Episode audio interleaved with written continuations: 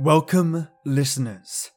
Today's episode is a new segment that I'm working on that focuses on crime, mystery cases, murder, and insanity. I don't hold back information in these episodes and, as a result, they're not for little ears, so please, any younglings around, turn it off, listen to one of my other episodes, and keep their minds safe. Today's topic will have content about child-related rape, sexual abuse, murder, necrophilia, and more. At no point will these episodes glorify the criminal, but the aim here is to get a glimpse into what made them, if that's possible, what they did, the human lives they unrightfully took, how they were caught, what took place during sentencing and after. I welcome your feedback in this episode, and I want to deliver as much polish on this as possible, so please, turn the lights off, lock your doors, and listen.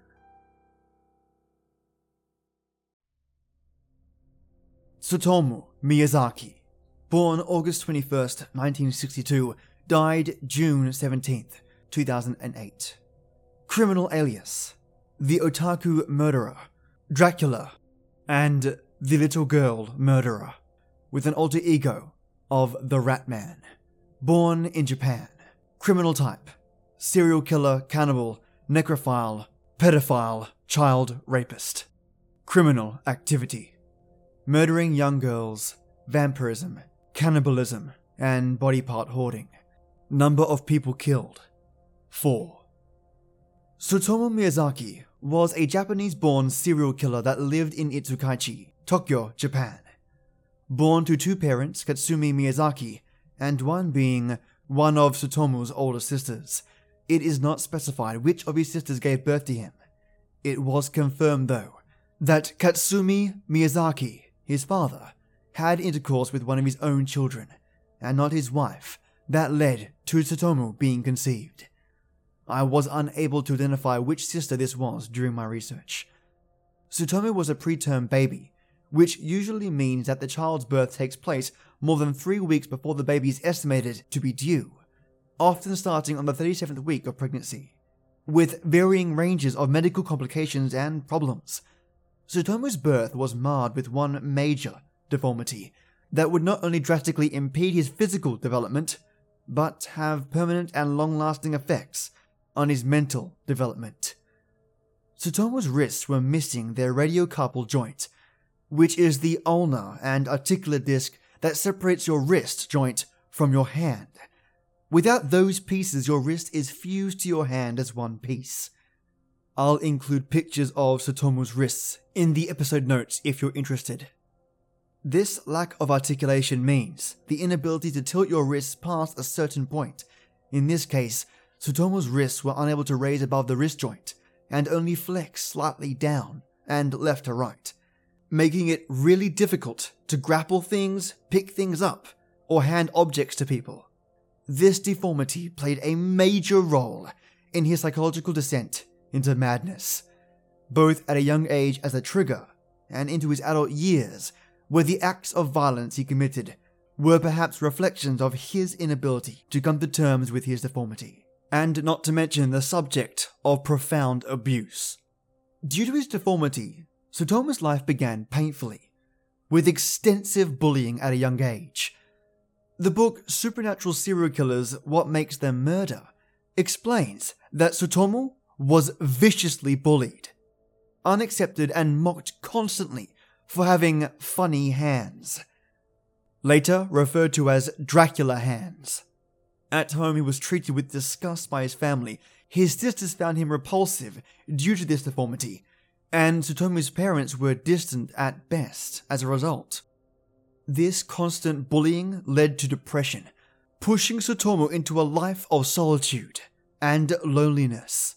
Relationships would have been perceived by Tsutomu as something to avoid, only bringing more pain and sadness, rather than as a genuine relationship with love and compassion. After all, he's only been exposed to hate and cruelty.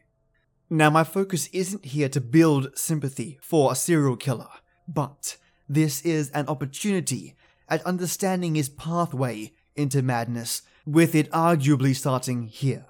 a life devoid of love. The lack of love and care from his family and peers play a major role in his future, and we'll explore later in this episode what he really wanted out of the people who were his family, only in name. If you're constantly hammered by your peers, and you have no support from your family, the one bastion that you would think you could retreat to when the world becomes dark and cruel, a point in your life where guidance would be critical, Tsutomu was faced with a coldness that would freeze his heart and shape his mind as he grew up. One of the quirks that developed from his lack of familial bond had been seen quite early on, during family photos after the age of five. Tsutomu would always close his eyes during a family picture, a sort of objection to the image, his rejection of being part of that family. But this wasn't what Tsutomu wanted. In fact, one of the key desires of Tsutomu when questioned about his childhood was that all he really wanted was being listened to about his problems, with him stating his family would not have heard me if he tried. And his parents and family life were so cold and distant that he would contemplate suicide daily. Being abused, not being heard, and without any moral support, and absent of love in any shape or form, Tsutomu was being moulded heavily into the creature he'd become. If a child isn't given love, how can a child show love? So, despite Tsutomu's deformity playing heavily in his life as a handicap, with no friends and no family support, that did not seem to affect his school performance.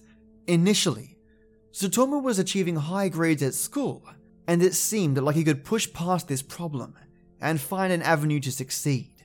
But as the years progressed, his school grades declined drastically, dashing his chances at being an English teacher, leaving him to work as a photo technician for his father, who ran a highly reputable newspaper business. This would be yet another trigger that would lead Tsutomu down a path of darkness, depravity, and murder. With unachieved goals, and the feeling of being a failure, his lack of relationship with his family and abuse from others throughout his life led him to struggle to make friends in his adult life. Instead of turning to others for moral support, he retreated deeper into himself, becoming obsessed with horror films, anime, fantasy books, graphic pornography, and amassing a huge collection of videos from various genres in that space. But folks, being into horror films, enjoying anime and porn are not red flags. I mean, sure, the level that you are into those activities could lead to some red flags, but they alone are not the causal factors that create a serial killer. Journals and reports on Tsutomu make it out that the media he consumed was the issue, and solely the issue. The media he consumed only reinforced the desires he already had, but they are by no means the point of action by which Tsutomu would begin killing. That media was banded together with a genre of pornography that would have raised red flags. At the age of twenty-one, Tsutomu delved into child pornography, starting him on a personal path of depravity that would play the main theme in the murders he committed. And whilst alone in his room, no contact with others, the outside world, and just hours upon hours of time to burn to reinforce this twisted desire. But that, again, was not the trigger. Yes, of course it would bring issues of its own, but murder, aggression, in my opinion, would be quite a leap. So what was that trigger?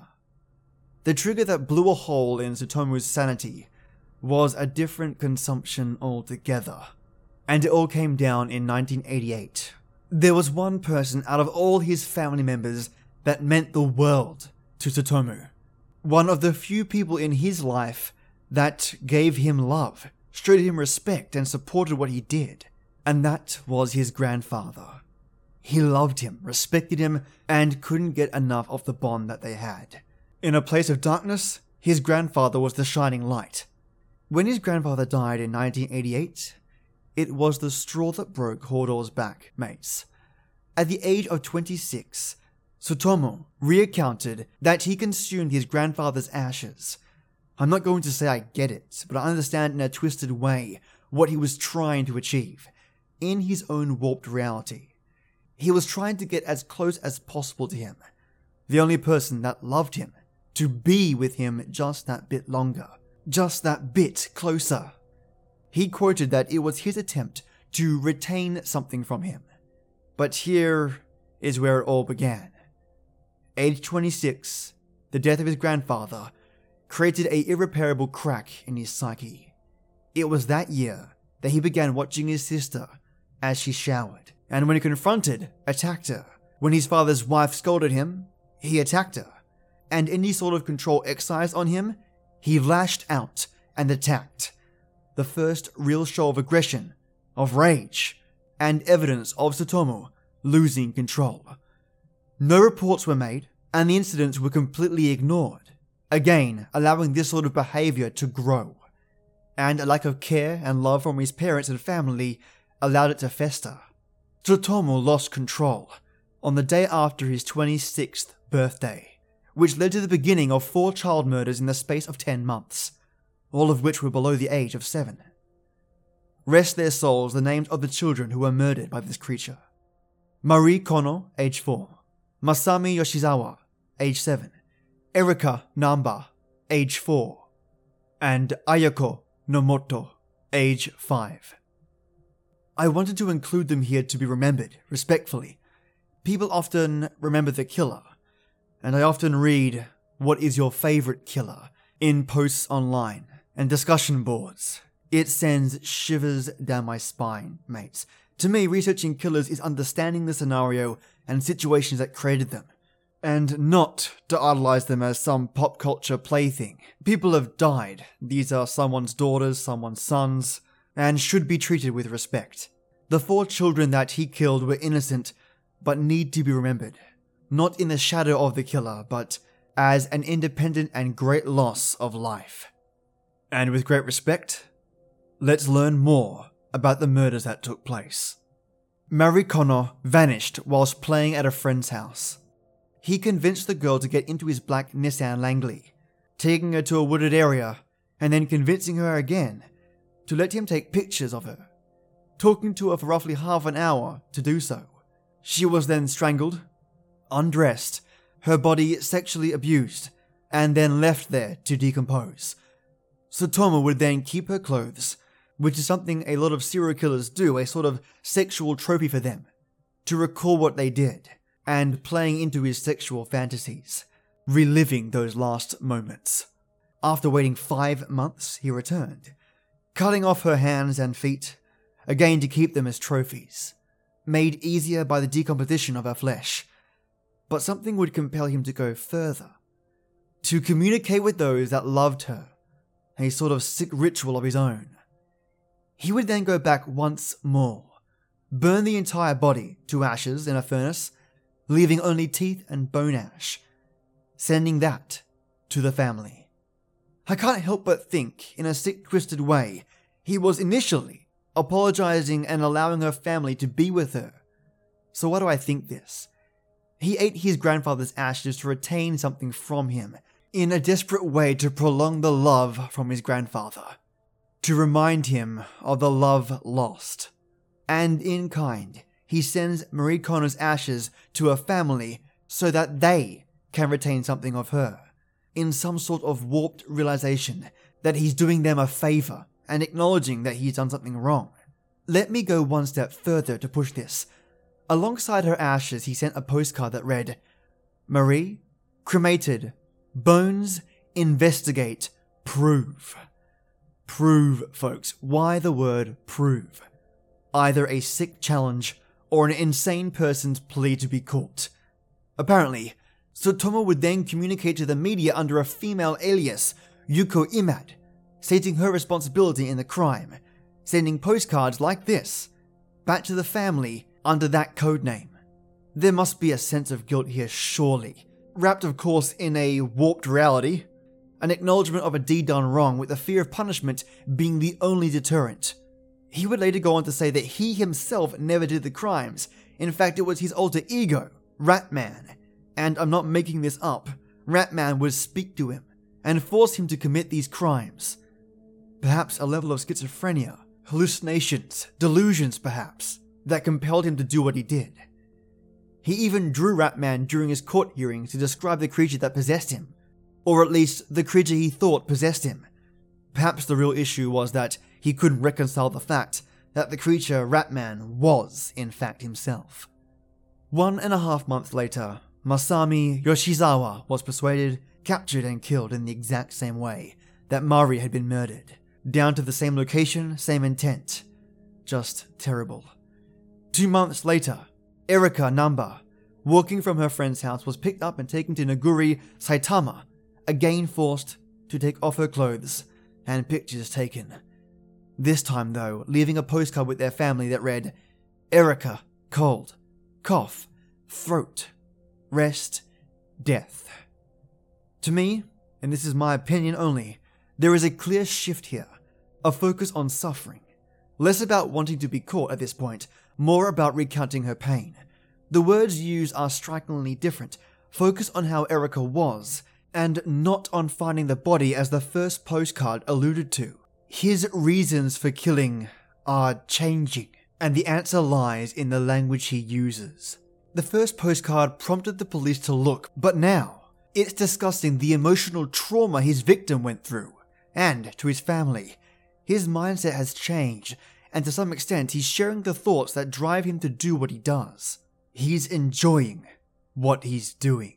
A cruelty streak that didn't come across in the first postcard. Tsutomu just kept on spiraling down and down. His final murder before being caught took place on June sixth, nineteen eighty-nine. There was a couple of months gap because people in the area were beginning to get suspicious, and the alert was raised after three children were missing. Now some of you might be thinking, mate, bloody hell, three children have to go missing for this town to start getting worried or active about it. Well, Japan had never seen anything like this. It was, and to some extent still is, perceived as safe.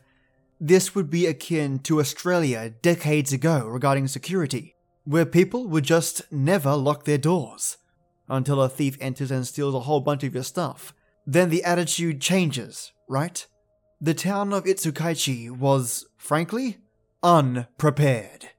And with the disappearances happening so quickly, and no leads, with no real experience in this sort of crime, the police were left in a confused state, with the police at a loss as to where to start, and friends and neighbours accusing each other or at least suspecting each other of doing strange things, all acting as cover for Tsutomu.